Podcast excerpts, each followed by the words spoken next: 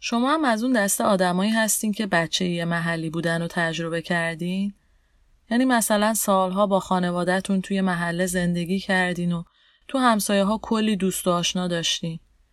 اگرم مثل من خودتون جزء این دسته نیستین، احتمالا بین دوستاتون یه نفر هست که این تجربه رو داشته و ازش شنیدین.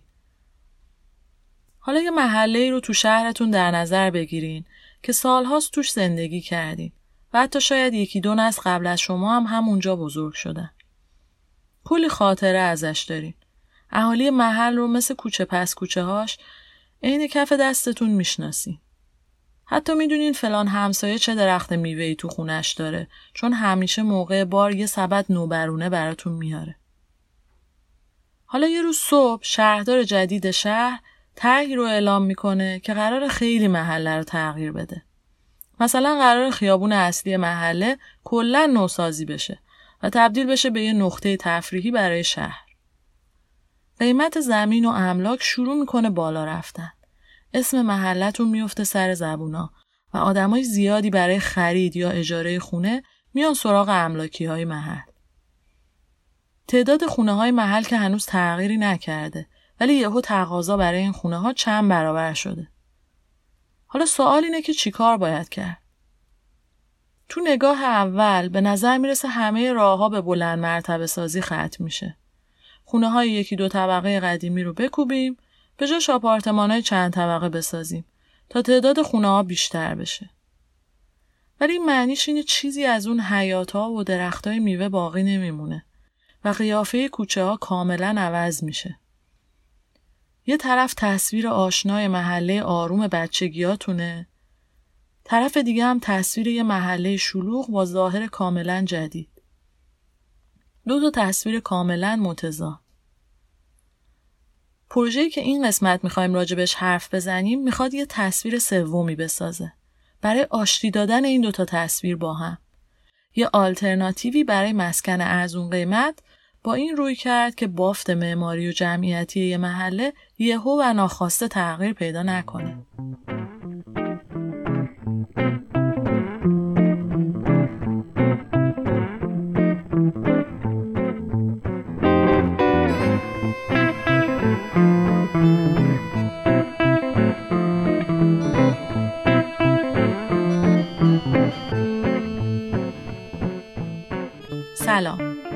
من آذر هستم. شما به دومین اپیزود از فصل اول رادیو وید گوش می‌دید پادکستی درباره معماری و زندگی روزمره آدما. تو هر قسمت این فصل میریم سراغ یه پروژه جالب که کمتر دیده شده و نگاه متفاوتی به معماری داره. این قسمت میریم به لس آنجلس به محله به اسم الیزی ولی. و داستان پروژه ای رو میگیم از دفتر جوون الیمس که خودشون هم توی این منطقه ساکنن.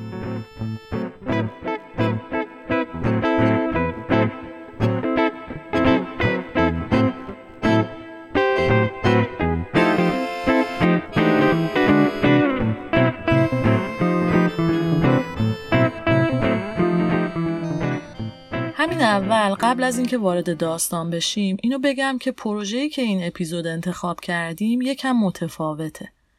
از این جهت که پروژه خودش در واقع زنجیره ای از پروژه های کوچیکتره که در طول پنج سال اتفاق افتاده. یه حالت دومینووار داره یعنی به جای یه پروژه با یه بودجه و کارفرمای مشخص که یه سالی شروع شده و یه سالی تموم شده چندین پروژه با بودجه ها و کارفرماهای مختلفه که از نتایج یکی توی پروژه بعدی استفاده شده و همینطور به هم وصل شدن و یه موضوع رو جلو بردن. شروع داستان از محله به اسم الیزیان ولی تو لس آنجلس آمریکا.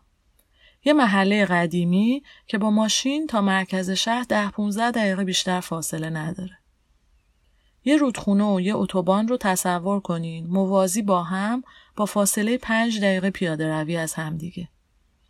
محله الیزیان ولی که می‌خوایم ازش حرف بزنیم در واقع محدوده کشیده در راستای خیابون اصلیه که بین این رودخونه و اتوبان قرار گرفته. ارزش دو تا کوچه بیشتر نیست ولی طول کل محله رو بخوای پیاده بری 45 دقیقه باید پیاده روی کنی. مردم محلی به اینجا میگن فراکتاون. یه عده میگن از کلمه فراگ یعنی قورباغه میاد و علتش خاطره قدیمی های محله از تعداد زیاد قورباغه های اینجا تو فصلهای بارونی بوده. یه سری هم میگن از کلمه آلمانی فخت میاد به معنی حمل و نقل و به خاطر اینه که اینجا محل زندگی کارگرایی بوده که تو سیستم حمل و نقل کار می‌کردن. این ریشه یابی ها نشون میده که هم رودخونه زمانی بخشی از زندگی محله بوده و همین که از قدیم طبقه کارگر اینجا ساکن بودن. محله ترکیب نژادی متنوعی داره. بیشتر از نصف ساکنین لاتینو و یک سومشون هم آسیایی هن. از لحاظ بافت شهری فراکتان ترکیبی از خونه های یه طبقه حیاتدار و سوله های صنعتی حاشیه‌ای رودخونه که بعضیاشون به تدریج کاربری تجاری یا اداری پیدا کردن. یه بخشی از سوله ها به مرور تبدیل شدن به کارگاه های هنری و یه ترکیب جمعیتی جدیدی از هنرمندا کم کم تو یکی دو دهه اخیر تو منطقه ساکن شدن. در واقع ساکنین فعلی اینجا دو گروه اصلی هن. یکی همون طبقه کارگر که از قدیم اینجا ساکن بودن یکی هم هنرمندای جوون. تغییرات عمده توی محله فراکتان از وقتی شروع شد که سال 2007 شهرداری تصمیم گرفت رودخونه لس آنجلس رو احیا کنه و یه بودجه زیادی اختصاص داد برای طرح احیای حاشیه رودخونه. خود پروژه احیای رودخونه داستان مفصلیه و معمارای زیادی هم درگیر طراحیشن از جمله فرانکری. اما اون بخشی که به فراکتاون مربوط میشه اینه که در نتیجه این طرحها توجه و رفت آمد غیر ساکنین و سرعت تغییرات توی محله خیلی زیاد شد. کافه ها و رستوران های لوکس یکی یکی توی سوله های بازسازی شده حاشیه رودخونه افتتاح شدن. قیمت مسکن و زمین با سرعت زیاد هر روز بالاتر میره و آپارتمان های مسکونی چند طبقه یکی یکی اجازه ساخت می‌گیرن. توی محله ای که تا چند سال پیش بلندترین ساختموناش همون سوله های صنعتی بودن که نهایتا 7 متر ارتفاع داشتن. خب قابل پیش بینیه که هر دو تا گروه ساکن محله به شدت با این تغییرات مخالفن. هم نگرانن که این ساخت و سازا تهدیدی باشه برای کاراکتر محله و هویتش هم نگرانن که بعد از این نتونن به خاطر افزایش قیمت مسکن و اجاره اونجا کار یا زندگی کنن. چون این جمعیتی هم که توضیح دادیم بیشتر از نصفشون اینجا اجاره نشینن و خونه مال خودشون نیست. حالا سال 2014 توی همچین فضایی برای بچه های الیمس اسباب کشی می‌کنن به دفتر جدیدشون توی فراگتاون.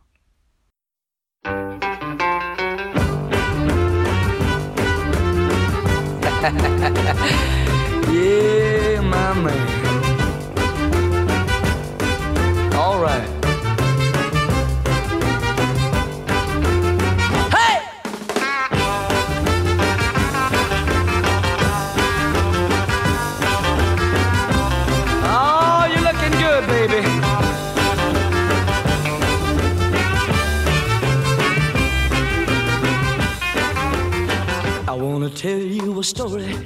خب کجا بودیم؟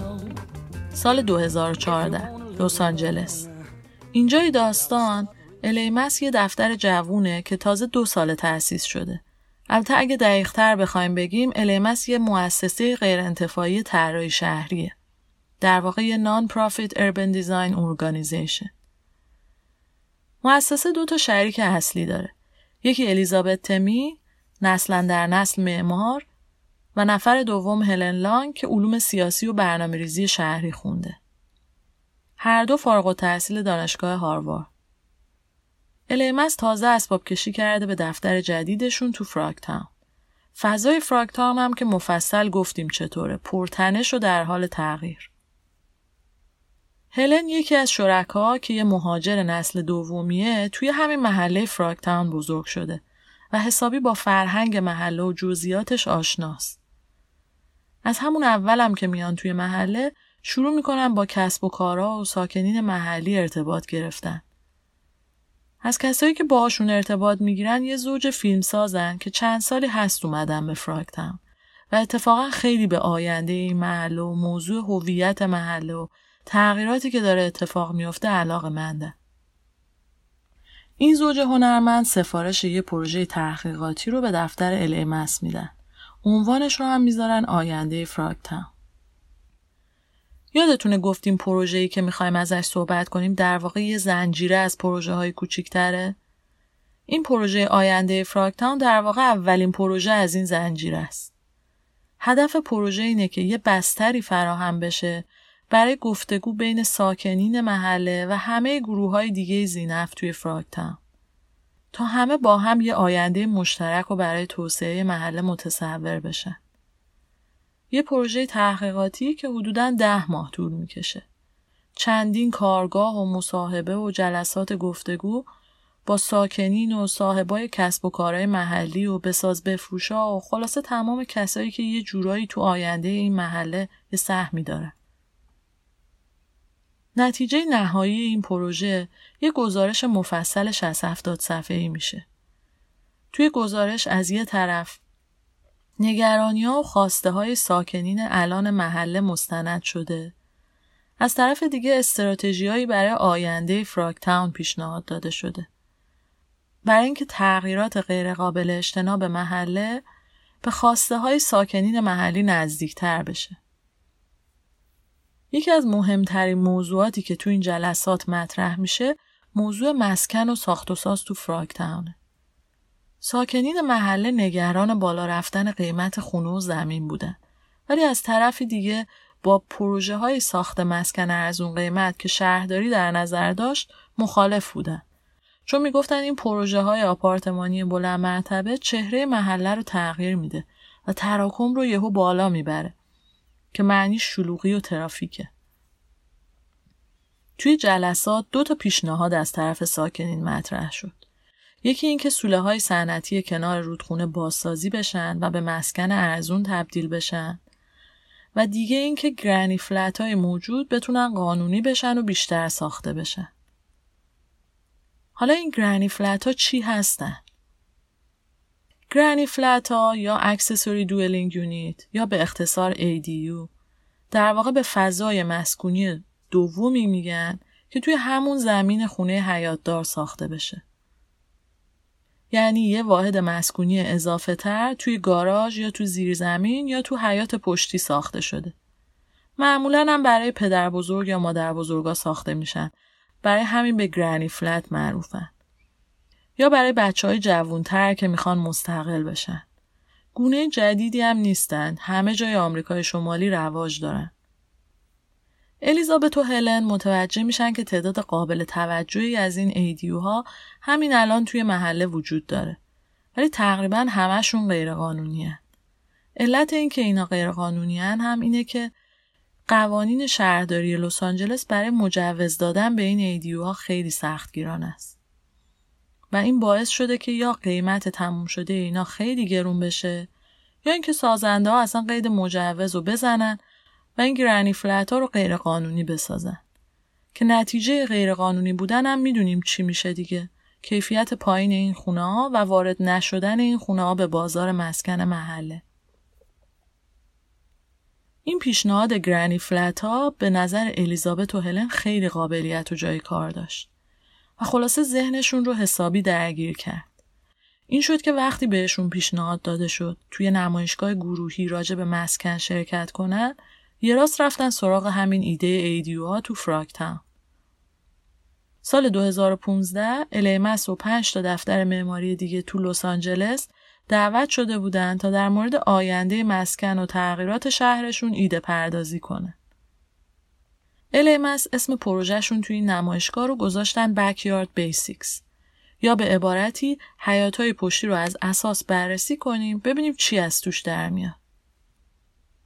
با یه سری ماکت و تصویر سبودی اومدن نشون دادن که چطور میشه از قابلیت های فضایی گرانی فلت ها یا ایدیو ها توی محله در حال توسعه مثل فراکتاون استفاده کرد. طرحهاشون نشون می‌داد چطور میشه با ساختن ایدیوهای بیشتر توی حیات پشتی خونه ها و وصل کردن اونا با یه مسیر پیاده به همدیگه همزمان هم تراکم و بالا برد هم کیفیت فضا رو.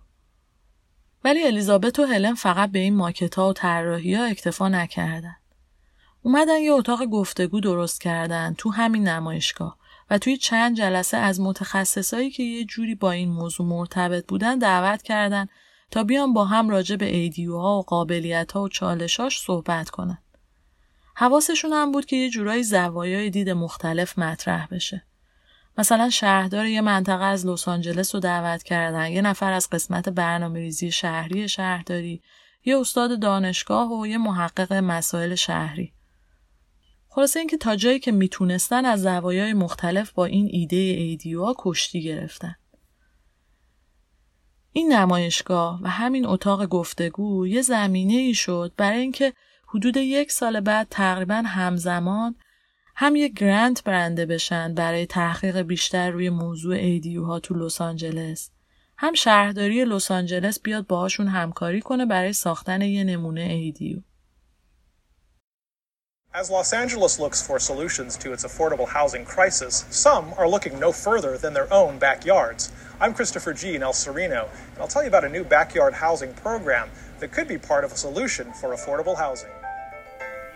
And um, as was mentioned, we we have this kind of two-part mission and vision. Um, for us, the idea that we do these kind of pilot projects to serve as case studies or models for growth that are local.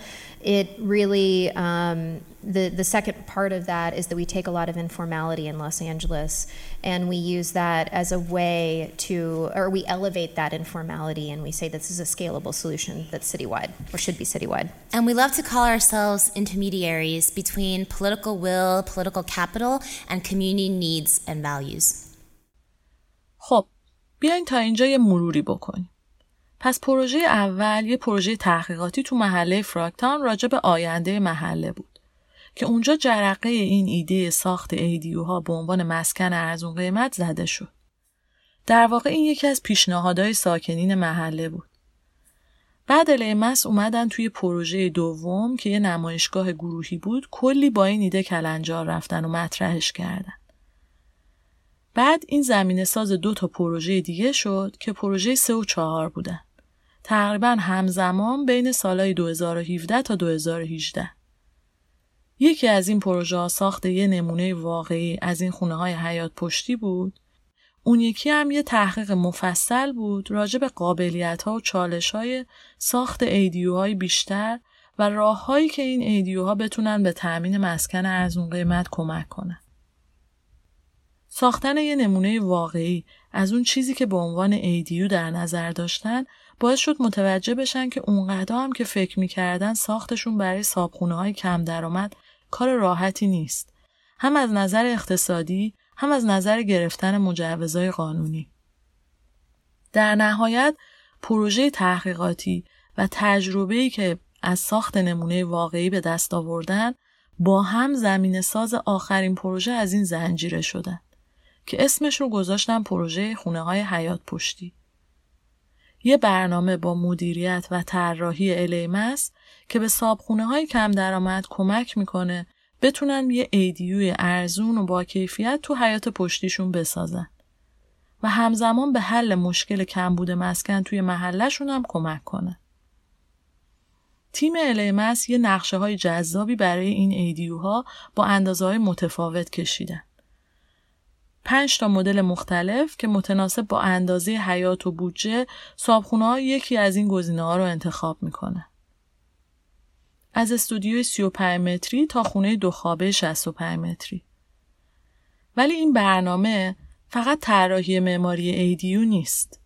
یه بسته کاملتریه برای صابخونه ها که شامل کسب جواز و برنامه تأمین مالی و برنامه ریزی و مدیریت ساخت بنا هم میشه.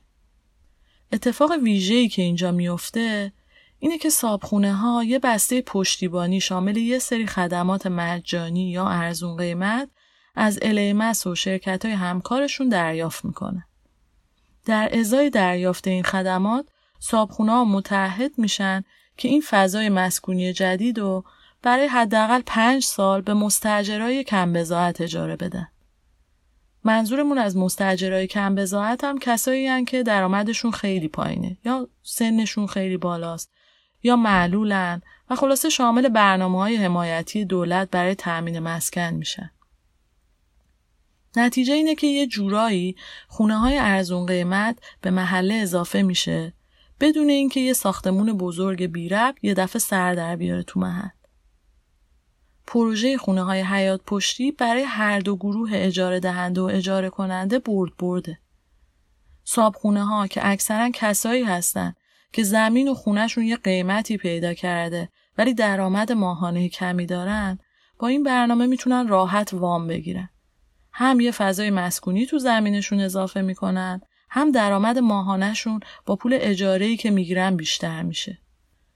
مستجرایی هم که توان اقتصادیشون کمه می‌تونن توی فضای مسکونی با کیفیت با اجاره معقولی زندگی کنن. در واقع بازیگرای اصلی این پروژه خونه های حیات پشتی خود مردم محله و خود خونواده ها به همدیگه کمک می‌کنن تا وضع زندگیشون تغییر بکنه. و همه اینا با قیمت کمتر، سرعت بیشتر و حفظ کاراکتر محله اتفاق میافته. پروژه خونه های حیات پشتی برای کل شهر لس آنجلس طراحی شده. ولی الان فقط به خونه هایی که تو شمال شرق لس آنجلس هستن اجازه این کار داده شده و قرار تا اواخر 2020 برای کل شهر امکانش باز بشه.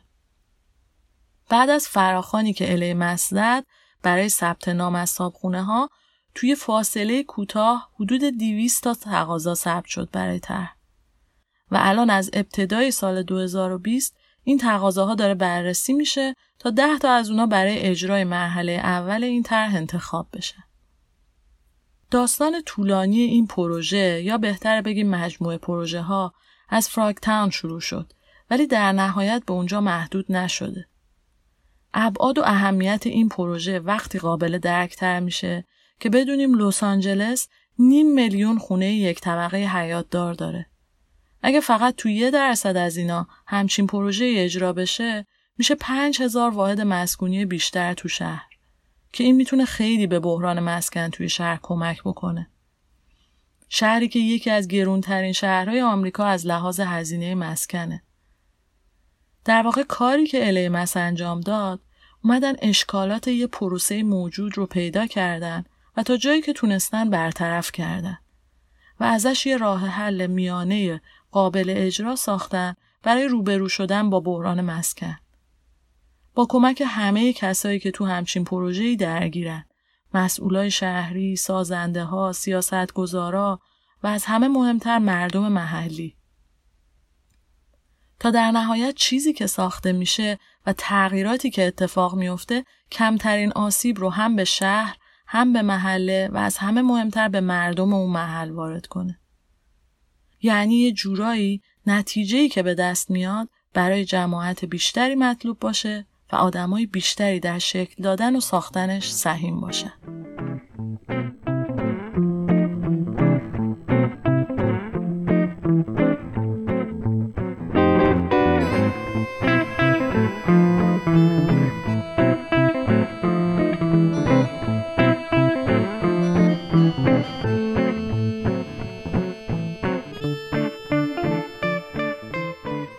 ماجرای خونه های حیات پشتی لس آنجلس رو شنیدیم. حالا می‌خوایم با زهرا و علی یکم بیشتر راجع به این پروژه گپ بزنیم. سلام من زهرا هستم. سلام منم علی محمد هستم. این توضیح کوتاه بگم که تو بخش دوم اپیزودهای این فصل درباره پروژه یکم بیشتر حرف می‌زنیم و یه موضوعاتی از پروژه رو که از دیدمون مهم بودن بیشتر توضیح میدیم. اینم یادآوری کنم که این گفتگو همزمان ولی با سه تا دستگاه متفاوت از تهران و تورنتو ضبط شده و تفاوتی که توی تون صداها میشنویم به همین دلیله. من فکر می‌کنم که می‌تونیم راجع به دو تا موضوع کلی بحث کنیم با هم دیگه. یکی مسئله اصلی تو فرایتاون که الیماس داشت تلاش می‌کرد براشون یه راه حل پیدا کنه بعدم بریم سراغ خود الیماس و درباره نگاهشون درباره شهر و معماری و جهانبینیشون صحبت کنیم و یکم با خودشون بیشتر آشنا بشیم. من بحث رو شروع می‌کنم با یکی از مسئله اصلی که این محله فراکتان باش روبروه و اون مسئله جنتریفیکیشنه که معادل فارسیش میشه اعیان سازی معنیش اینه که محله ها و بافتای قدیمی شهرها که یه زمانی حالا ترک شده بودن یا شدن بافتای فرسوده میان توشون یه نوسازی انجام میدن یا بناهای جدید توشون ساخته میشه برای اینکه کیفیت زندگی شهری اونجا بره بالا و حالا سر و ظاهر محله ها تغییر کنه. که خب به نظر ایده بدی نمیاد ولی خب یه موضوعیه که مثل خیلی چیزهای دیگه جنبه های متفاوت داره و حتی گاهن متضاد با هم. جنتریفیکیشن الان مسئله خیلی از شهرهای بزرگ دنیاست. و اتفاقی که میفته اگه بخوام خیلی ساده بگم اینه که خب تو مرحله اول اون ساخت و سازای جدید یا حالا بازسازی ها میاد توی محله های قدیمی اتفاق میفته و شکل محله تغییر می‌کنه. اما بعد از اون به خاطر این تغییرات ارزش قیمتی ساختمونا و زمینایی که هنوز موجود مونده یه دفعه میره بالا. و اتفاق که بعدش میفته اینه که معمولا به خاطر این افزایش قیمت خانواده طبقه متوسط به بالا می‌تونن بیان اونجا ملک بخرن یا اجاره کنن. و اون کسایی که تا الان تو محل زندگی می‌کردن ولی از لحاظ مالی فقیرترن مجبور میشن جابجاشن اینجا برن. یا میشه گفت یه جورایی اخراج میشن از این محله ها اصلا خود همین واژه جنتریفیکیشن با یه جریانی که شب مشابه همین اتفاق بوده تو دهه شست توی لندن اسمش به وجود میاد. میان یه دی میرن سمت مراکز شهری طبقه متوسط اونجا رو اشغال می‌کنن سر یه مقداری بهتر می‌کنن اینا و خب اون طبقه کم توانتر فقیرتر میرن از اونجا یواش یواش بیرون. انتقاد اصلی که به این جنتریفیکیشن وارده اصلا همینه. اینکه بعد از اینکه اریان سازی اتفاق میفته توی محله دیگه اختلاط اجتماعی به وجود نمیاد یعنی اون از بین میره چیزی هم که تا الان وجود داشته. یعنی به غیر از اینکه اون شکل و ظاهر محله تغییر می‌کنه بافت اجتماعی و فرهنگیش هم بعد از این پروسه تغییر می‌کنه. حالا تو این داستان منطقه فراکتان به نظرم دو تا اتفاق افتاده که این جنتریفیکیشن اونجا در واقع شروع شده. اولیش اومدن گروه های هنرمند به این منطقه است. مثل همون زوج فیلمسازی که با الیماس کار کرده بود و حالا گروه های مشابهش.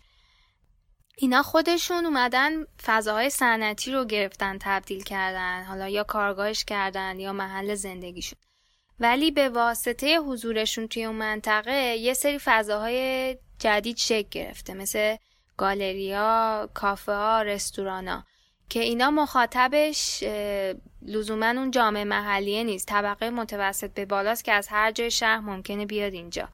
میشه گفت یه جورایی حضور اینا ایانسازی مصرفی یا ایانسازی رفت آمدی به وجود آورده تو محل فراکتان ولی اتفاق دوم که خیلی پررنگتر بوده و فکر می‌کنم زورش هم از این اولی خیلی بیشتر بوده اون طرح جامعه که واسه رودخونه لس آنجلس مطرح میشه. در نتیجه این طرح یه سری ساخت و سازای جدید انجام شده اونجا توجه دیولوپرا جمع شده. بافت معماری محله عوض شده و بافت شهریش و خب به دنبالش همه اون جابجاییایی که گفتیم باعث شده که آروم آروم تو فراکتان اتفاق بیفته. بچه من یه چیزی بگم. همین الان تو چند تا از محله هایی که توی شرق دانتان تورنتو هستن همین جابجایی جمعیته داره اتفاق میفته در واقع اتفاقی که افتاده اینه که اون هسته اصلی دانتان خیلی گرون شده و زندگی اونجا هزینهش بالا رفته. بعد یه گروهی هستن که اکثرا هم قش جوونتر با درآمد کمتر یا مثلا درآمد غیر ثابتن. یا مثلا مهاجرایی که تازه وارد شدن. که اینا خب به دلایل مختلفی می‌خوان نزدیک downtown بمونن. حالا مثلا یا به خاطر lifestyle یا به خاطر فرصت های کاری بیشتره. بعد این گروه ها دیگه نمی‌تونن تو هسته اصلی downtown زندگی کنن. واسه همین سرریز می‌کنن توی محله های اطراف که هنوز ارزون تر مونده و همچنان هم نزدیک به downtown حالا اینطوری دیولوپرا هم توجهشون به این محله ها جلب میشه که انقدر خواهان دارن.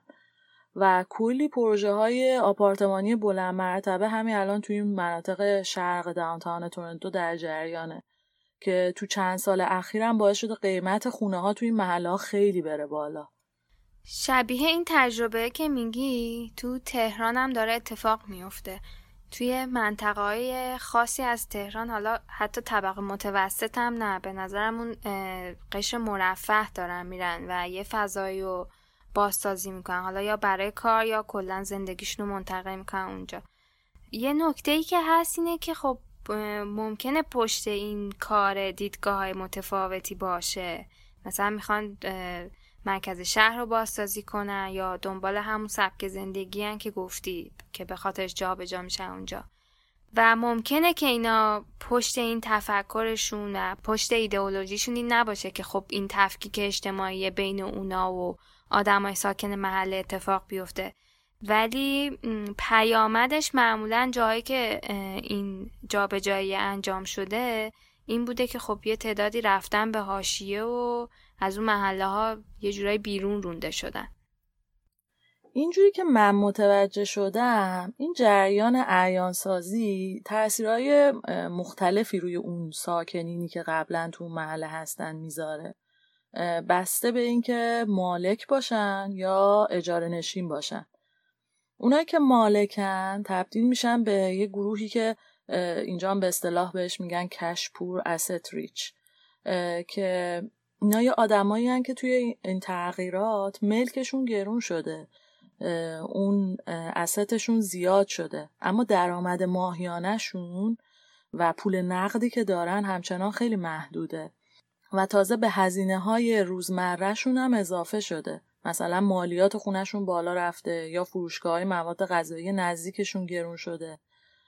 این گروه ممکنه یه نسل طول بکشه تا مجبور بشن از اون محله برن. مثلا ممکنه نسل بعدیشون نتونه از پس هزینه های منطقه بر بیاد.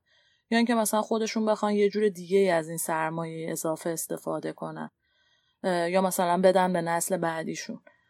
اما اون گروه اجاره نشینا معمولا خیلی سریع تحت تاثیر قرار می‌گیرن و چون اجاره ها میره بالا مجبور میشن زود منطقه رو ترک کنن. حالا توی محله مثل فراکتان که بیشتر از نصف خونه ها و مغازه ها اجاره این خب این پروسه جنتریفیکیشن می‌تونه خیلی سریع توی بافت جمعیتی تغییر ایجاد بکنه. من می‌خوام اینجا یه توضیح به بحثمون اضافه کنم درباره ارتباط سرمایه و همین قضیه جنتریفیکیشن توی دوره ای توی آمریکا بین سالهای 1940 تا 1950 یه رکود اقتصادی خیلی شدیدی به وجود میاد و برای اینکه اینا بتونه تو این رکود اقتصادی بیان بیرون شروع می‌کنن ساخت و ساز کردن توی مقیاس خیلی زیاد توی حومه شهرها. و بعد یه سبک زندگی جدید آمریکایی که خیلی هم پرمصرفه رو به وجود میارن تو همین خونه های حومه شهر. علتی که این کارو می‌کنن یعنی رو میاد یعنی این راه حل رو میرن دنبالش اینه که خب وقتی شما دوچار رکود اقتصادی میشی مسئله که پیش میاد اینه که کلی سرمایه سرگردان به وجود میاد. از یه طرف هم کلی نیروکار معطل به وجود میاد. خب یکی از بهترین جایی که می‌تونی شما این سرمایه و نیروکار اضافی رو به کار بگیری بردنشون توی کلا صنعت ساخت و سازه. حالا مثل زیرساخت بگیری تا جاده و شهرهای جدید و و همین همای شهری. این ساختمان های جدید هم وقتی ساخته میشن مخصوصا این خونه های جدید که حالا تو هومه بودن بالاخره یه سری وسیله و نمی‌دونم لوازم خونه و اینجور چیزا لازم دارن. از یه طرف خود اون آدمایی هم که میرن اونجا ساکن میشن یه سری خدمات احتیاج دارن. در نتیجه اینجوری اون چرخ اقتصاد سرمایه داری از اون رکود میاد بیرون متوقف نمیمونه و شروع می‌کنه دوباره به گردش. ما وقتی از این راه حل استفاده می‌کنیم از این بحرانی که در حال حاضر توش گرفتار شدیم میایم بیرون. ولی اون کارهایی که می‌کنیم توی بلند مدت و تو سالهای آینده که ممکن سالهایی باشه که شاید حتی خود اون آدم هم زنده نباشن دیگه یه سری بحرانهای جدید اقتصادی و محیط زیستی و اجتماعی و اینجور داستان به وجود میاره. این داستان جنتریفیکیشن هم دقیقا شبیه همینه. الان یه جریانی را افتاده که آقا بیاین برگردیم به شهرها و مراکز شهری و این داستانا. در واقع اون سرمایه مازادی که یه زمانی رفته بود سمت حومه شهرها. وقتی دیگه اونجا می‌بینه که کشش نداره برای سوددهی بیشتر راهش رو عوض می‌کنه برمیگرده سمت شهر و مرکز قدیمی شهر که یه کمی دست نخورده باقی موندن. یا حالا هر جایی که شما این امکانو داری که سرمایه گذاری کنی و ارزش ملکت بالا بره و یه سود خیلی خوبی ببری. البته علی این داستان بازگشت به مرکز شهر دلایل دیگه هم داره ها. مثلا یکیش همون نگرانی های زیست محیطی که گفتی که وقتی خب تو شهرسازی مطرح شد باعث شد این ایده مطرح بشه که خب بهتره به جای اینکه هی شهرها رو گسترده کنیم متراکمتر کنیم. یعنی برگردیم به مرکز شهر و اونجا رو بلند مرتبه کنیم. ببین من این حرف رو یعنی این ایده رو کلا قبول دارم ولی صحبتی که من کردم و توضیحی که گفتم درباره روش کار سرمایهداری و سرمایه مازادیه که می‌خواد هی خودش رو افزایش بده و زیاد کنه. و در نقد زندگی تو مرکز شهر نیستش این صحبت. من فکر می‌کنم بین انگیزه یه آدمی که سبک زندگی تو مرکز شهر رو دوست داره و جابجا جا میشه میره اونجا زندگی می‌کنه با این نگاهی که آقا پاشیم بریم مرکز شهر سرمایه گذاری کنیم اونجا قیمت ها بیاد بالا گرون بشه. و ما بتونیم یه سود بیشتری رو ببریم از این اتفاقا تفاوت وجود داره. در واقع یه جور سبک زندگی شهری جدید یا شیوه جدید مصرف به وجود اومده اینجوری که میگی. ولی خب در عین حال این ایده هم داره دنبال میشه که خب مرکز شهر بافت ارزشمند داره ارزش تاریخی داره عموما. حتی بر شهر ممکن ارزش برندینگ داشته باشه باش گردشگر بشه جذب گرچه داخل شهر چه حتی تو سطح بدون مللی و خب باید مرمت شه به همین دلیل. ولی تو این پروسه ارزش بخشیدن به اون بافت مرکزی شهر خیلی وقتا بافت فرهنگی اجتماعی این محله هم تغییر می‌کنه تا حدی یا حتی تو مواردی به صورت مطلق تغییر می‌کنه. حالا یه پیچ دیگه هم داره این داستان به نظرم. اونم اینه که خیلی جاها قبل از اینکه دیولوپرها بساز بفروشا برن اصلا استارت این قضیه رو شهرداری و دولت می‌زنه. مثلا میگه خب این منطقه فقیرنشین که آمار جرمش بالاست بیایم یه پارکی بسازیم یا یه خونه محله بسازیم یا به هر حال شرایط رو بهتر کنیم و آمار جرم جنایت رو مثلا بیاریم پایین. خلاصه این منطقه رو از نظر نحوه زندگی مردم و قابل سکونت بودن وضعش رو بهتر بکنیم. که خب به نظر منطقیه یعنی به نظر نیت اولیه نیت خیریه. مثلا همین پروژه رودخونه لس آنجلس خب قصدش اینه که رودخونه دیولوب بشه از زمینای اطرافش استفاده تفریحی بشه قصد اینه که یه فرصتی برای شهر ایجاد بشه توی خود اون محله ها فضای سبز بیشتری ایجاد بشه. ولی اتفاقی که میفته اینه که وقتی این پروژه ها شروع میشه یه دفعه توجه به ساز بفروش ها رو هم جلب می‌کنه. حالا که قراره یه پارک ساخته بشه حالا که مثلا قراره یه ایستگاه مترو بیاد خب اینجا طرفدار بیشتر پیدا می‌کنه طبیعتا قیمت ها میره بالا. من راستشو بخوای تو خیلی از این موارد دولت رو جدا نمی‌بینم از این بازی. چون خیلی از این دولت که داریم دربارهشون صحبت می‌کنیم خودشون سیاست های نئولیبرالی رو دارن دنبال می‌کنن. یعنی در واقع دولت داره یه جوری به نفع گروه های سرمایدار عمل می‌کنه. به نظر من باید ببینیم وقتی دولت میاد توی همچین محله ای یه چنین مداخله ای می‌کنه آیا مثلا برای بالا بردن سطح توانمندی اون گروه های کم توانتر هم یه کاری داره انجام میده؟ یه پروژه به موازات این داره می‌بره جلو یا نه؟ فقط این توسعه و رشد اقتصادیه که اتفاق میفته عواید سرریز میشه توی جیب یه گروه مشخصی.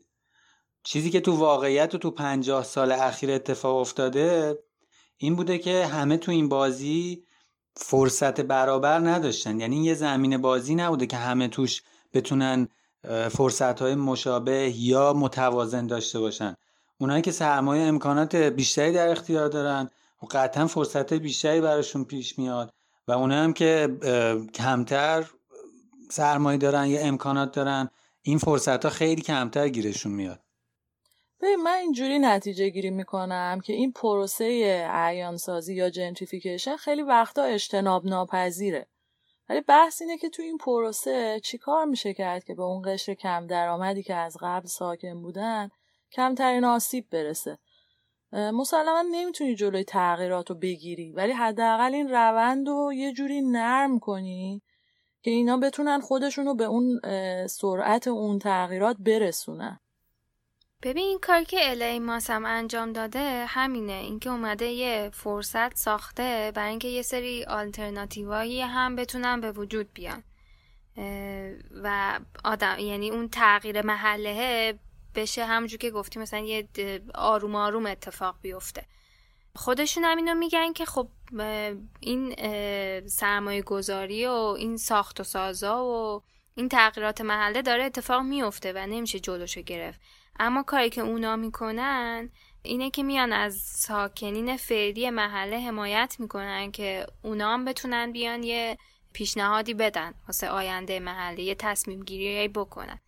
در واقع الیماس میاد روی اتفاقاتی که همین الان داره توی محله میفته و اون زندگی جاری فعلی محله تمرکز می‌کنه. از دل اون یه گزینه هایی رو در میاره که با اونا بتونه هویت محله رو حفظ بکنه. در واقع میگه اون برنامه های که مقیاسشون کوچیکه و اونایی که با محوریت جامعه محلی انجام میشه اونا می‌تونه این محله رو حفظ بکنه. این در واقع یه نمونه دیگه از همون توسعه تدریجی یا اینکریمنتالیسمه که توی اپیزود اول اپیزود جولیا کینگ هم راجبش مفصل حرف زدیم. آره ایدهشون خیلی شبیه. یعنی اولویت دادن به پروژه های کوچیک و محلی در مقابل پروژه های مقیاس بزرگ و طولانی مدت Well, the development of the river has uh, brought in a big influx of, of dollars because now what I have has become riverfront property. So the value of the property has increased tremendously. And uh, it's our opportunity to gain a nest, nest egg that I won't be able to gain through the business. The, the property uh, has valuated tremendously. Three times what its, uh, what its value was two years ago. And that will be my retirement. خب یه موضوع دیگه که فکر میکنم خوب باشه دربارش صحبت کنیم روشهاییه که برای جبران کمبود مسکن داره استفاده میشه حالا تو جاهای مختلف دنیا. و مشخصا همین راه حلی که گروه الیماس استفاده کردن برای کارشون. یه راه خب اینه که ما شهرها رو به صورت افقی توسعه بدیم. مثلا وقتی جمعیت زیاد شد بیایم مرزه شهر رو گسترش بدیم و شهر رو بزرگ و بزرگترش کنیم. خب نکته مثبتی که یه چنین روشی داره اینه که خب محله قدیمی تر شهر همونطوری باقی میمونن دستکاری نمیشن. ولی خب از یه طرف دیگه ما با توسعه شهر هی مرتب از اون هسته مرکزی شهر دور میشیم. و در نتیجه اتفاقی که میفته که طول سفرهای داخل شهری زیاد میشن. از یه طرف ما باید بالاخره واسه این جاهایی که اضافه شدن به اطراف شهر زیرساخت برسونیم دیگه. یعنی باید هم گسترش بدیم. یه طرف دیگه اتفاق دیگه که میفته اینه که تمام اون کاربرایی که کاربریایی که قبلا دور و شهر بودن اونا هم دوباره یه لایه هل داده میشن میرن عقبتر. همه اینا هم خب یه هزینه های خیلی زیاد مالی و زیست محیطی و اینجور داستانا داره که رو دست شهر میمونه. راه دوم این روشیه که توی شهری مثلا مثل لندن دنبال کردن. اومدن یک کمربند سبز. دور کلان شهر در نظر گرفتن گفتن آقا دیگه حق ندارین از این مرز شهر رو گسترش بدین جلوتر برین. بعد اومدن تو خود شهر چیکار کردن؟ اگه تیکه زمینه خالی تو شهر وجود داشته یا مثلا یه محله هایی بوده که یا یه بافتایی بوده که حالا از لحاظ اجتماعی یا میراسی یا فرهنگی اونطوری خیلی ارزشمند نبوده اونجا گفتن آقا می‌تونید بیاد یه ساخت و سازای جدیدی بکنین واسه خونه ها و اینجور داستانا. ولی اگه یه محله بوده که خیلی ارزش میراسی و فرهنگی و اجتماعی داشته خیلی سابقه و قدمت داشته اونا رو اصلا اجازه ندادن کسی بهش دست بزنه. یعنی اون بافت محله رو همونطوری حفظ کردن. در عوضش اومدن چیکار کردن؟ گفتن شما بیاین تو همین کالبد موجود تو همین ساختمونای قدیمی موجود موقع بازسازی تراکم افزایش بدین. یعنی شما مثلا وقتی یه ساختمون که داری بازسازی می‌کنی قبلا 120 متر بوده یه خانواده توش داشته زندگی می‌کرده اینو بیا تبدیلش کن به دو تا واحد 60 متری. اینجوری توی اون محله تراکم مثلا یه دفعه دو برابر میشه یا خیلی وقتا بیشتر.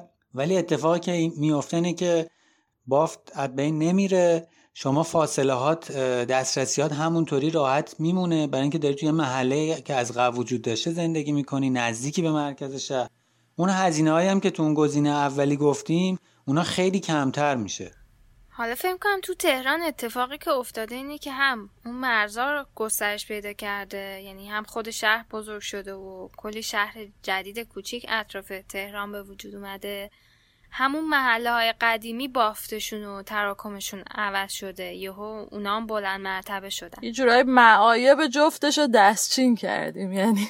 آره انگاری چیزی که ما باهاش درگیریم تو تهران حالا نه فقط به عنوان معمار به عنوان یه شهروند. یه خاطره داریم که خیلی هم دور نیست. مال 20 سال پیش 30 سال پیشه. یه تجربه زندگی داریم تو خونه های تهران که الان هیچی مشابهش رو پیدا نمی‌کنیم. یعنی توی حتی کمتر از یه نسل این تغییر اتفاق افتاده. و این تغییر انقدر سریع بوده حالا یا ما ذهنمون نتونسته با این تغییرات تطبیق پیدا کنه یا این فضاهای جدید نتونستن اون کیفیت رو دوباره به وجود بیارن. مثلا یه خونه حیاتدار که تبدیل شده به آپارتمان حالا سر کیفیت های فضایش معلوم نیست چه بلایی اومده. یعنی اون جزئیات معماریش حال و هواش همه اینا یه دفعه کلی تغییر کرده. و میشه گفت از حال و هوای خونه های قدیمی تهران و اون بافت قدیمی شهریش حالا قدیمی نه خیلی قدیمی حتی این زمان معاصرش مال همین ده 20 سال پیش اونا همه دارن از بین میرن چیزی ازشون باقی نمیمونه.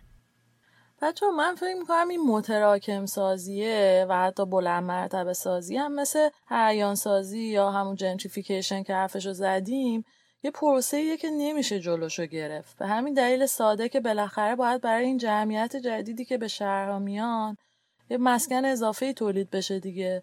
وقتی می‌خوای از شهر بیرون نری شهر رو گسترده تر نکنی به هر حال این محله ها رو شروع می‌کنی متراکم کردن و بلند مرتبه کردن. حتی اگه حالا برج صد طبقه نسازی اون یه طبقه هم بشه دو طبقه و سه طبقه خودش یه جور بلند مرتبه سازیه دیگه. با این روند مهاجرتی هم که به شهرها هست توی همه دنیا این اتفاق بالاخره میفته. ولی اینکه چجوری اتفاق بیفته و تو چه مدت زمانی اتفاق بیفته و به نفع کی اتفاق بیفته ایناست که کل ماجرا رو متفاوت می‌کنه. نکته دیگه هم که باید به نظرم اینجا بهش توجه بکنیم اینه که باید ببینیم آیا این یه بوم سفیدیه؟ یعنی مثلا یه محله ای رو داری از اول می‌سازی؟ یا بالاخره یه زندگی اونجا وجود داره یه تعلق خاطری اونجا وجود داره که خب باید سعی بکنی تو اون برایندی که این تغییرات داره کمترین صدمه به این زندگی موجود و این خاطرات موجود زده بشه. من فکر می‌کنم این راهی که دفتر الیماس پیشنهاد دادش در واقع یه جوری استفاده کردن حد اکثری از همون ظرفیت های موجوده. اونا میگن که اون روشی که داشت قبلا کار جلو می‌رفت برای تأمین این کمبود مسکن تمرکز کرده بود فقط روی بساز بفروشه و دیولوپرا یا حالا مثلا یه سری ساخت و سازای پراکنده کار و زند... فضای کار و زندگی توی اون بخش صنعتی فراکتام این گرانی فلت ها که اینا روش تمرکز کردن ساختشون وقتی قانونی میشه به جای اتکای محض و کامل روی همون بساز بفروشه و دیولوپرا کار یه بخش زیادیش منتقل میشه به سمت جامعه محلی. یعنی خود اون جامعه محلی کمک می‌کنه که این پروژه افزایش مسکنه اتفاق بیفته یواش یواش. اینجوری تراکم توی محله بالا میره باز ولی خب بافت بین نمیره. از اون طرف هم خیلی جایگزین مناسبیه برای اینکه این داستان توسعه شهر به اطراف و بزرگ کردن مرز شهر یکم به تاخیر بیفته. آره. حالا خود این روی کرده الیمس به مسئله شهر و معماری هم نکته های قابل تحملی توش داره. یه زنگ تفریح بدیم بعدش درباره نگاهشون و جهانبینیشون و روش کارشون بیشتر صحبت کنیم.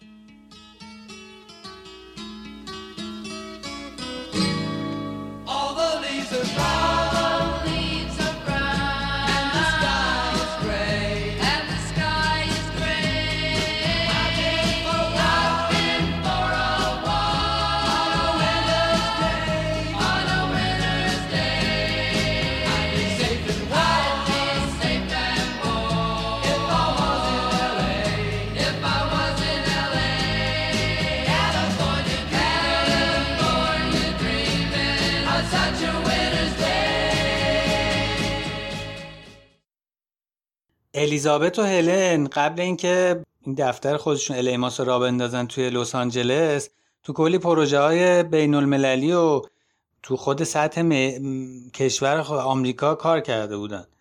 ولی وقتی برمیگردن شهرشون می‌بینن که واسه کار کردن با کلی موانع بوروکراسی تو شهرداری روبرو میشن تا برای اینکه بتونن اون حالا تصویر ایدئال یا باحالی که میشه از یه شهر تصور کرد و بسازن. یعنی در واقع دولت یا همون شهرداری تمایل داره یه جورایی یه کارایی بکنه ها ولی عملا به خاطر همین چیزای دست و پاگیر بروکراسی نمی‌تونه توی واقعیت خیلی کارای زیادی انجام بده. حالا کنار این یه چند تا مشکل دیگه هم متوجهش میشن. یکی اینکه تو خیلی از پروژه ها این داستان مشارکت مردمی خیلی واقعی اتفاق نمیافته. یعنی صدای اون جامعه محلی عملا شنیده نمیشه و منعکس نمیشه تو پروژه از یه طرف هم طراحی هم هیچ وقت در ارتباط مستقیم با جامعه محلی انجام نمیشه. یعنی طراحا میرن پشت دره بسته طرحهاشونو می‌زنن ایده پردازیاشونو می‌کنن بعد میان یه دفعه اونو ارائه می‌کنن واسه حالا مثلا یه محله یه جایی. در واقع یه جوری این دوتا حوزه سیاست و دیزاین خیلی دارن جداگانه همدیگه عمل می‌کنن. نتیجه ای که می‌گیرن از این اتفاقا و کار کردن تو اون سال اول اینه که این نزدیک کردن این دوتا حوزه به هم دیگه خیلی ضروریه برای اینکه بتونن شهر رو جلو ببرن و تبدیل کنن به یه جای بهتری برای زندگی. در واقع شروع می‌کنن روی کردشون رو اینجوری تعریف می‌کنن که تلاش کنن طراحی رو با و برای جامعه محلی انجام بدن. و این مشارکت جامعه محلی برای شکل گرفتن برنامه ها و طرحها رو یه جورایی در واقع معنادار و واقعی کنن. از یه طرفی هم تلاش کنن همزمان که یه بستری ایجاد کنن تا دولت و شهرداری بتونه کارهای موثرتری رو انجام بده. این مشارکت مردمی که گفتی اصلا یکی از حوزه های اصلی کار الیمس کامیونیتی انگیجمنته میان برای موضوعی که همین الان توی یه محله وجود داره با خود اونا یه کار مشترک انجام میدن و یه پروسه هایی تعریف می‌کنن که اینا بتونن با اون سازمانی که تصمیم گیرنده است یا سیاست گذاره تعاملی داشته باشن و از دل اون تعامله یه راه حل مشترک در واقع نظر هر دوتا این گروه ها باشه در بیاد. و این اصلا شکل نمایشی نداره. خود الیماس میگه که ما زمانی وارد موضوع کامیتی انگیجمنت میشیم که بتونیم بگیم اطلاعاتی که از جامعه محلی داریم جمع وری می‌کنیم چجوری می‌تونه توی کار به صورت واقعی استفاده بشه. اینجا من می‌خوام یه چیزی راجع به این community engagement بگم. این یه پروسه که حداقل توی آمریکای شمالی خیلی الان مد شده. یه جورایی مثل داستان پایداری و معماری پایدار و این مد شدنه باعث شده یه جاهایی از این اسم سوء استفاده بشه. یعنی یه اتفاقات سطحی و به قول تو نمایشی میفته. فقط برای اینکه اسم این community engagement هم توی پروژه باشه. مخصوصا پروژه های دولتی و پروژه هایی که شهرداری ها و مؤسسات بزرگ مثل دانشگاه ها کارفرماشن. ولی الیزابت و هلن کاملا نگاه انتقادی به این داستان دارن و استانداردها و پروسه های خاص خودشونو برای کامیونیتی انگیجمنت دارن. مثلا همین داستانی که پا شدن رفتن توی مغازه آدما نشستن تک تک باشون حرف زدن یا رفتن توی رستورانا یا جاهایی که مردم واقعا روزمره رفت و آمد دارن جلسه و کارگاه گذاشتن یعنی به جای اینکه یه زمان و مکان مشخص اعلام کنن بگن هر کی خواست بیاد هر کی هم نیامد دیگه مشکل خودشه. پا شدن رفتن سراغ آدما اون جایی که اونا هستن و تمام تلاششون رو کردن که آدمای بیشتری رو درگیر کنن. یا مثلا همین روی کردی که وقتی میرن سراغ مردم محلی کاملا باز به قضیه نگاه می‌کنن و یه مشکل مشخص و راه حل مشخصی رو نمی‌برن که فقط مردم محلی رو قانع کنن. واقعا میرن که توی اون جلسات گوش کنن به حرف مردم. یه کار تاثیرگذاری که تو این پروسه جمعی با اون جامعه محلی انجام دادن تو همین جلسه که گفتی این بود که اومدن این ملاک تراکم شهرداری رو رفتن مذاکره کردن تغییر دادن که اون ساخت و سازای که داره اونجا انجام میشه یه ذره اندازه هاشو تراکمش کم بشه. رفتن اون عدده رو نصف کردن. و این موضوع به نظرم خیلی موضوع ویژه‌ای بود تو کارشون. اینکه یه پرسه کامیتی انگیجمنتی را افتاده. بعد از توی حرفا این صورت مسئله در میاد که خب هیچ کدوم از اون آدما دوست ندارن چهره محلشون تغییر کنه. بعد می‌بینن خب یه قانونایی هست که این اجازه رو میده به اون ساخت و سازا. پس بعد برن مذاکره کنن اونو تغییر بدن. همزمانم بیان فکر کنن که خب چه گزینه‌های دیگه می‌تونن پیشنهاد بدن که در عین اینکه اون تراکم کم میشه حالا این مشکل مسکنم یه راه حلی براش پیدا بشه. در واقع یه بستری ساختن برای اینکه همه بیان یک به یک درگیر این موضوع بشن. یعنی اون شهروند و ساکن معمولی محلم کنشگر میشه طراح هم کنشگر شده سیاست گذارم قرار نیست بدون اینکه توضیح به کسی بده یه سری تصمیماتی بگیره که خب عواقبش هم معلوم نیست. یه نکته قابل توجه دیگه هم داره و اون اینه که توی این روند که رفتن هیچ راه حل جدیدی نیومدن اختراع کنن. یه کاری که خب خیلی از دیزاینرها به نظر میاد از خودشون انتظار دارن. اینا کار ویژه‌ای که کردن اینه که همون راه حلایی که موجود بوده رو اومدن یه پروسه تعریف کردن که یه مشارکت مردمی توش باشه و اون راه حله بیاد بهینه بشه. یه گزینه بهینه تری از اون راه حلای موجود در بیاد.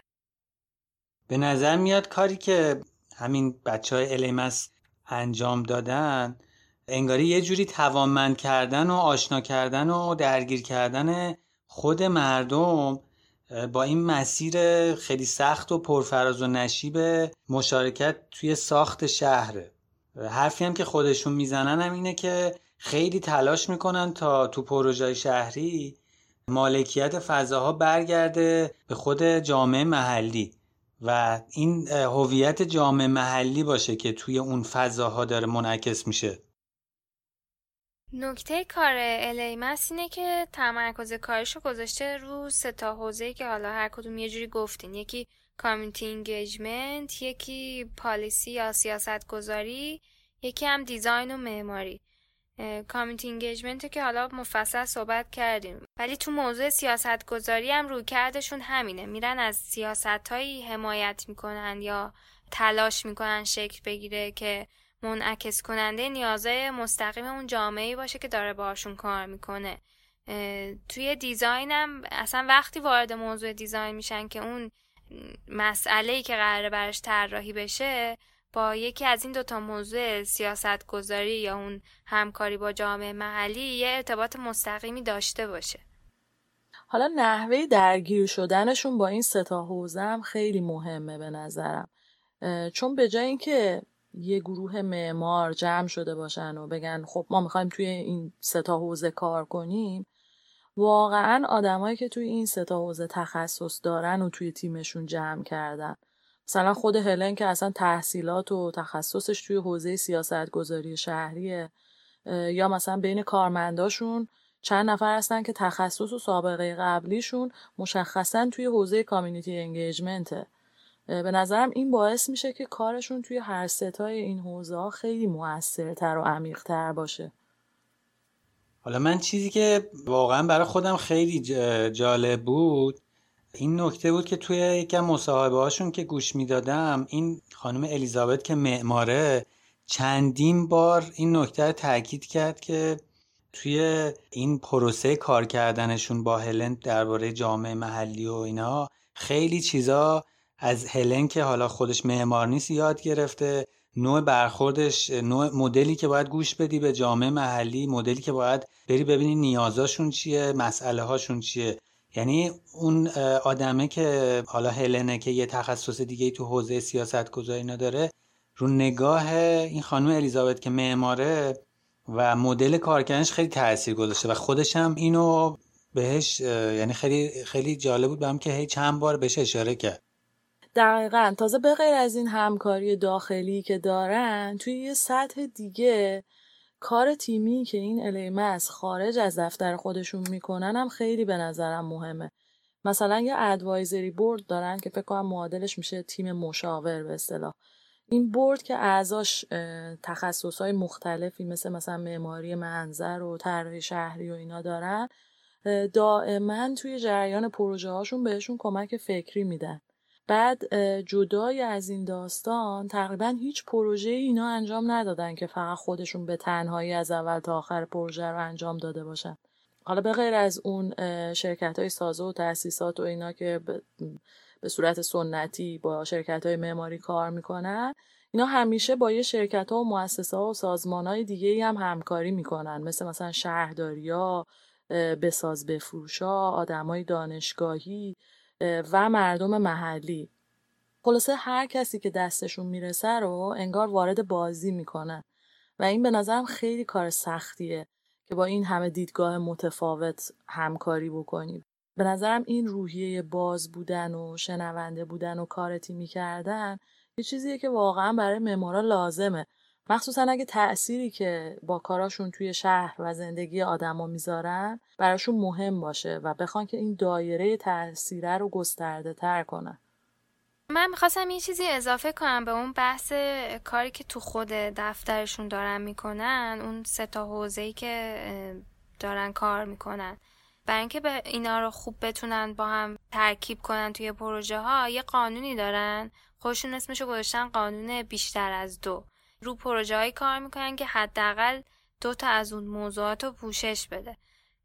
این پروژه خونه های حیات پشتی که بحثمون بود تو این هر ستای اینا اتفاق افتاده دیگه خیلی خاصه.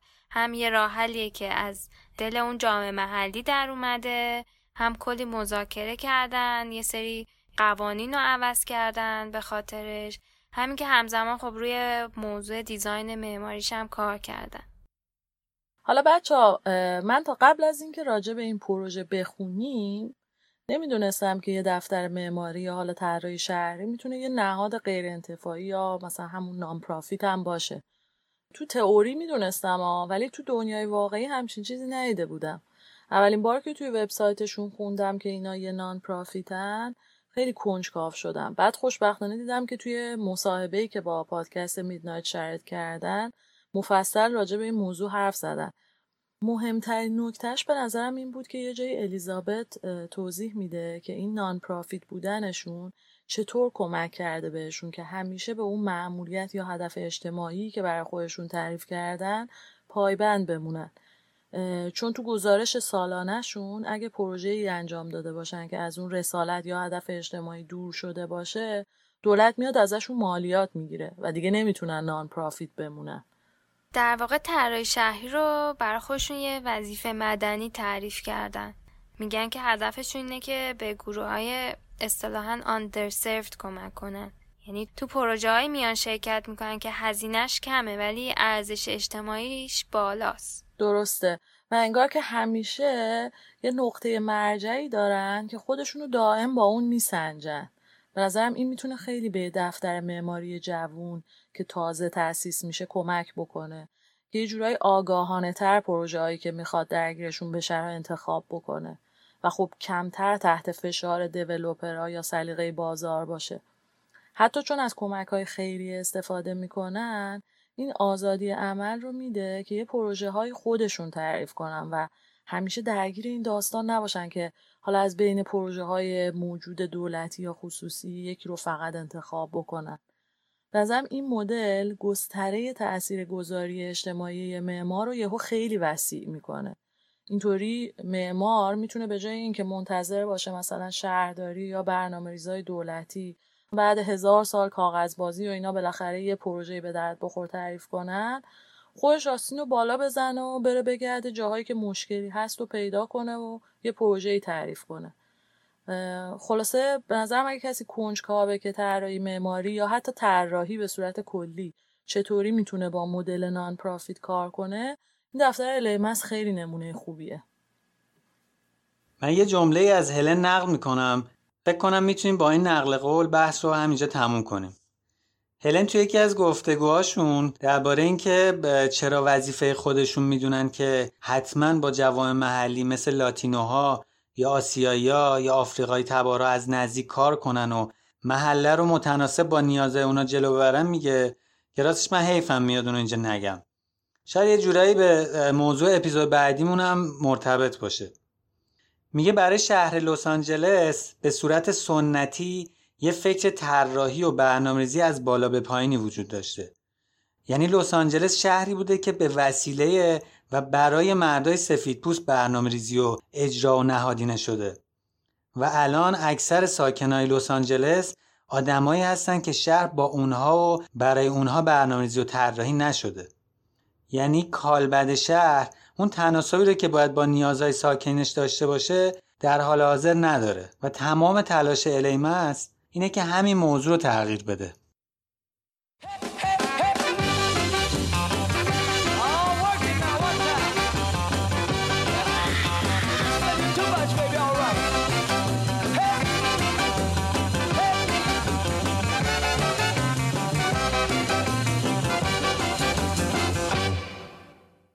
ما برای روایت کردن داستان Frogtown و موضوع بحثا به منابع مختلفی سر زدیم. اگر به موضوع علاقه مندین لینک مهمترین منابعمون رو هم به تدریج توی اینستاگرام می‌ذاریم هم تو show note همین اپیزود گذاشتیم. توی اینستاگرام یه تصویرهایی از پروژه های LA Más و اطلاعات بیشتری از پروژه ها رو هم می‌ذاریم. آدرس اینستاگراممون هم هست رادیو underline وید. درباره موضوعی که صحبت کردیم مثل جنتریفیکیشن و شیوه های نوسازی محله ها یا بحث کامیونیتی انگیجمنت و مشارکت مردمی می‌تونیم تو اینستاگرام با کسایی که این اپیزود رو شنیدن و علاقه دارن بحث و ادامه بدیم. از همه کسایی که برای تهیه این اپیزود به ما کمک کردن تشکر می‌کنیم. مخصوصا گروه طراحی سبک که طراحی گرافیک رادیو وید رو به عهده گرفتن. در آخرم اگه داستان الیمس و تغییرات محله فراکتان براتون جالب بوده گوش دادن این اپیزود رو به دوستانتون پیشنهاد بدید. روزگارتون خوش خدا نگهدار.